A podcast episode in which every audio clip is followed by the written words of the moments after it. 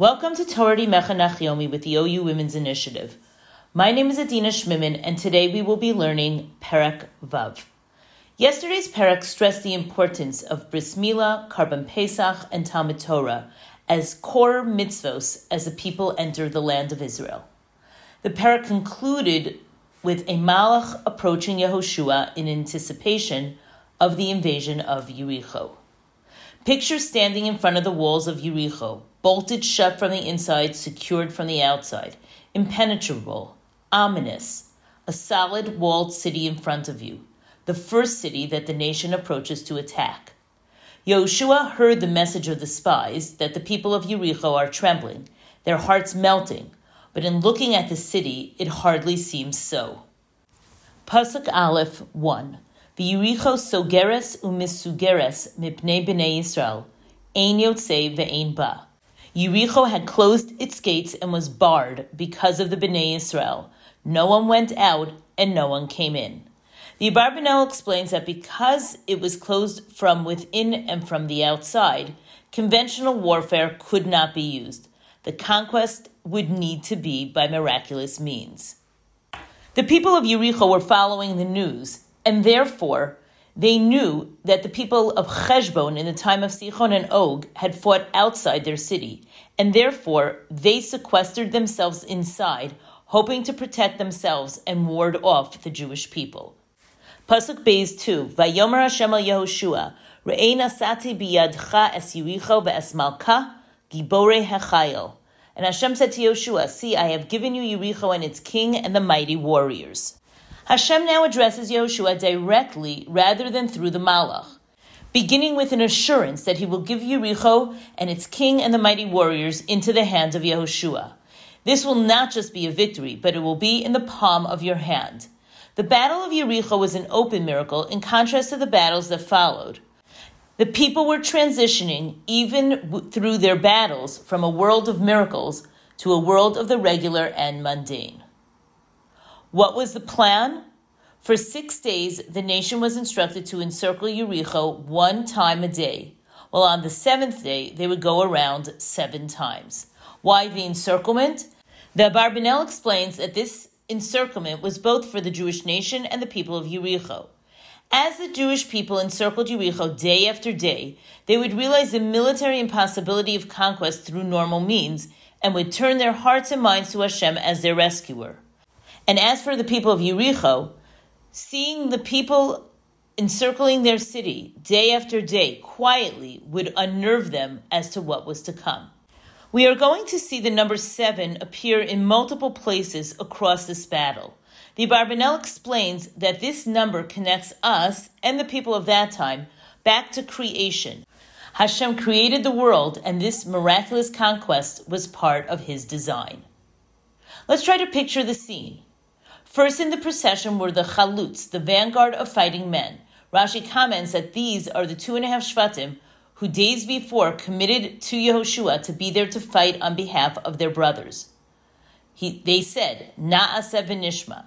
They were followed by seven Kohanim carrying seven shofros hayovlim, either ram's horns or, according to the Barbanel, shofars that were designated for the beginning of the Yovel Jubilee year followed by the Aron Bris Hashem, followed by the people. So you have the Shvatim, then the Kohanim, then the Aron, and then the people. According to many commentaries, the people were to walk in silence day after day after day. The Metzudas David comments that there were shofar blasts each day as they encircled the city. Let's understand the symbolic message of the procession. The Kohanim and the Aron are preceded and followed by soldiers.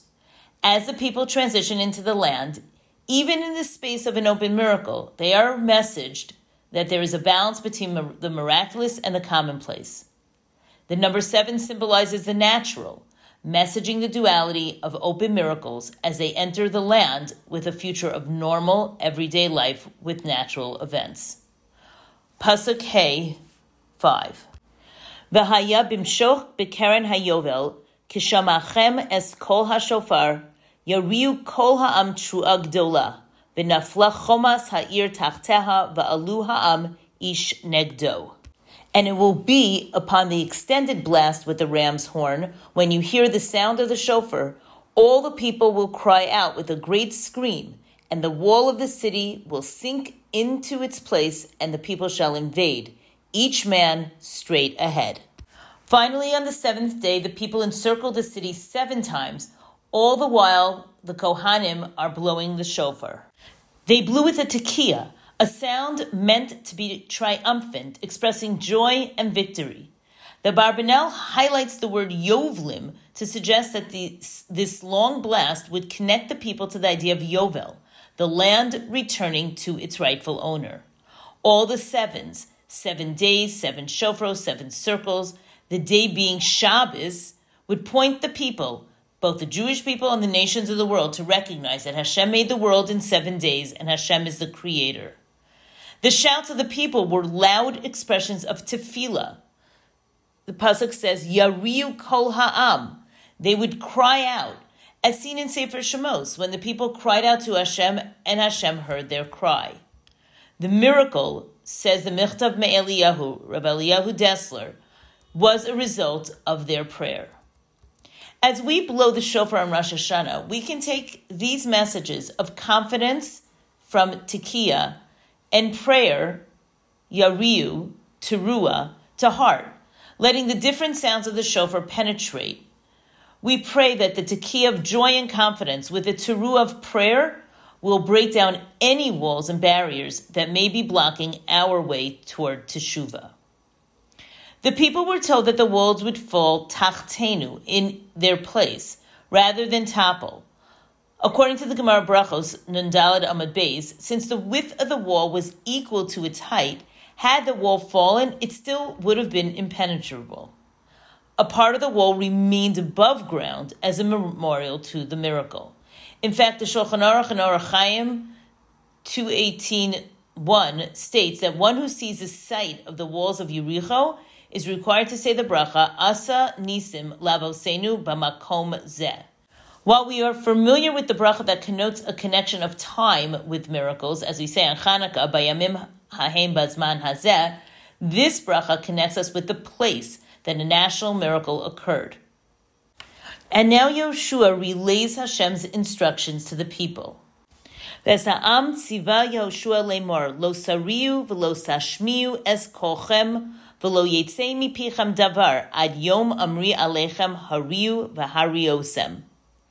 This is Pasuk Yud. And Yoshua commanded the people saying, You shall not shout, don't let your voice be heard, and not even a word should come out of your mouth until the day that I order you to shout, and then you shall shout.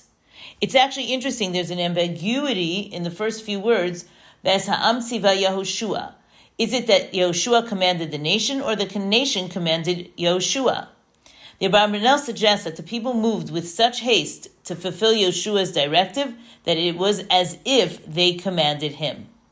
So picture an entire nation lined up silently, that in itself is a miracle, circling the city day after day and returning to the encampment at night. And then they started the process again with alacrity. Vayeshkem Yoshua baboker. Ko asu sheshes yamim. They did this for six days. Pasuk Tesvav 15. Vayihi bayom hashvi'i was on the seventh day. Vayashkimu ka'alos hashachar. And they got up early in the morning. Vayasobu es ha'ir kemishpat hazeh sheva pa'amim. And they went around the city like this seven times. Rak bayom hahu savavu sheva pa'amim. But this time they went around seven times. By Yom HaShvi'i, the Medrash and Bereshis Rabbah understands that the invasion took place on Shabbos, the seventh day of the week. The Radak explains, Mishet tziva al HaShabbos, tziva lechalel Shabbos. The one who commanded about Shabbos, also in this case, with Yericho, commanded to desecrate Shabbos. According to the Seder Hayom, it was on the seventh day of the siege that Yehoshua composed the Tefillah of Aleinu to highlight, to commemorate, to celebrate the open miracle that was to occur. The tefillah emphasizes the superiority of the Jewish people over the idolatrous nations and the concept of monotheism. In a world filled with enemies of Hashem and enemies of our people, the words of Aleinu are our national anthem, a song of pride. If you listen carefully to the tune, you may even hear trumpets announcing Hashem as our king. Take a close look at Aleinu and you will see a backward acrostic of the name Hoshea, Yoshua's original name. Ayin Aleinu l'shabeach ladon hakol. Shin shelo samcha kenu kahem.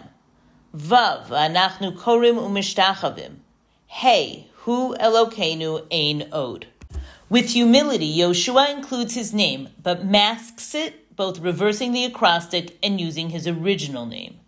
In the Vale of Tears, a 16th century catalog of martyrs, Yosef HaKohen describes the persecution of the Jews of Blois, France in 1171.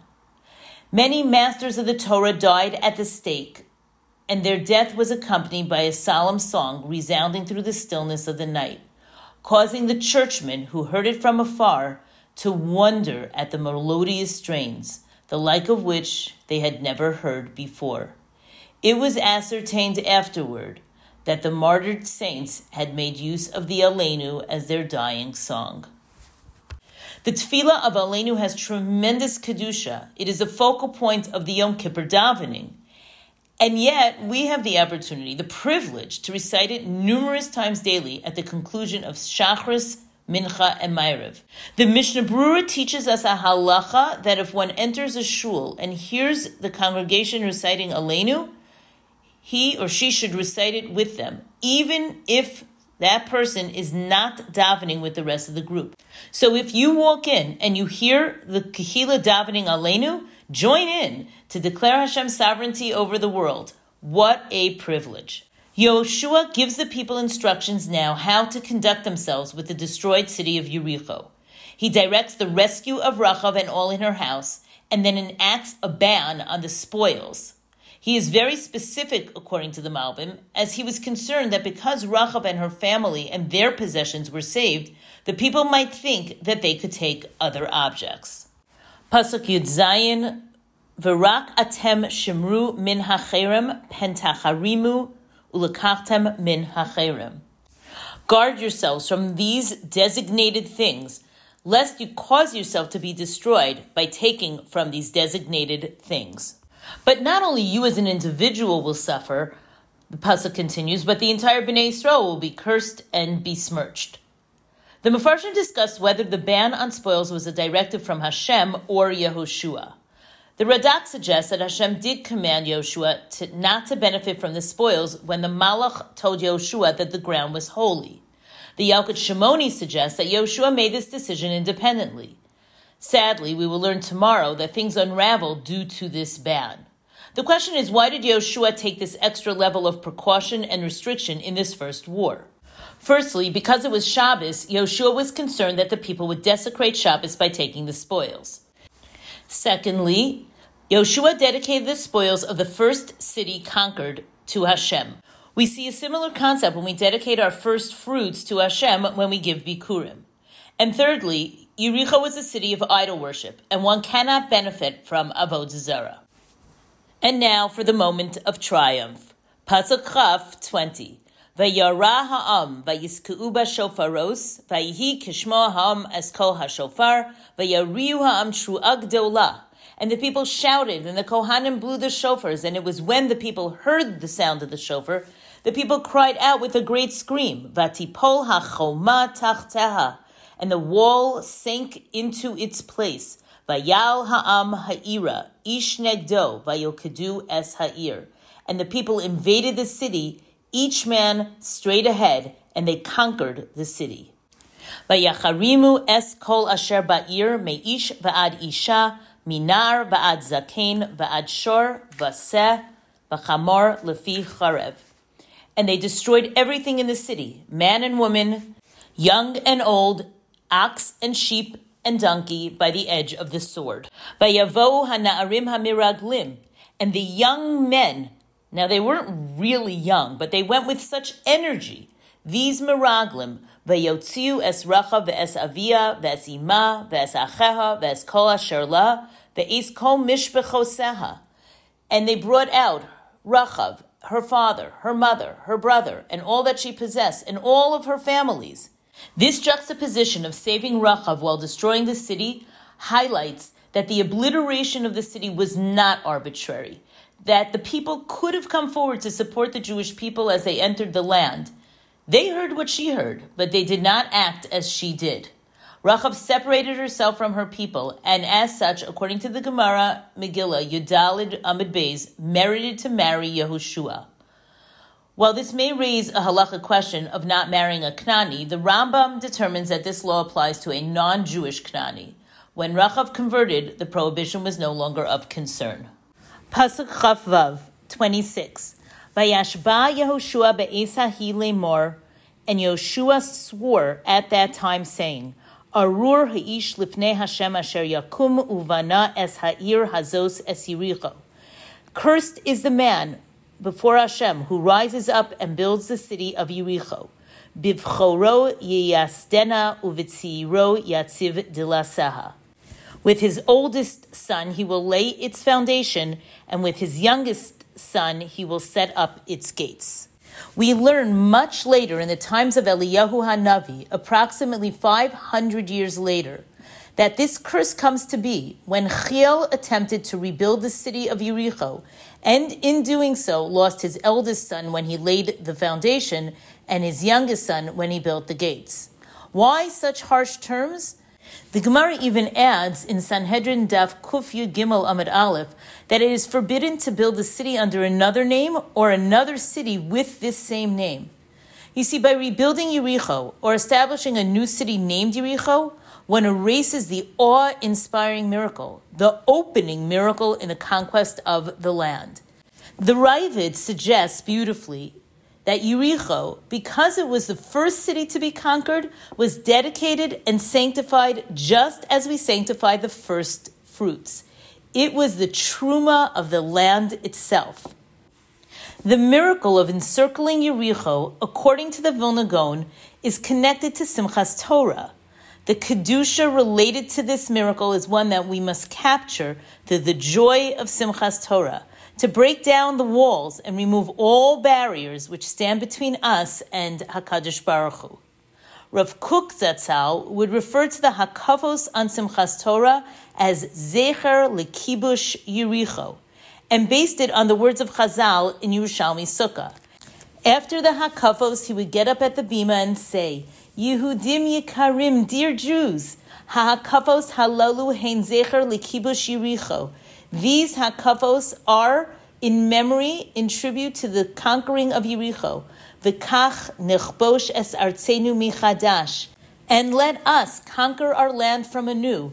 Kishenihiyeh me'uchadim u'melukadim kisharsharos achas. And when we are united together like one chain, Yiplu bifnenu chomos. The walls will fall in front of us. V'chulanu na'alel etzion birina.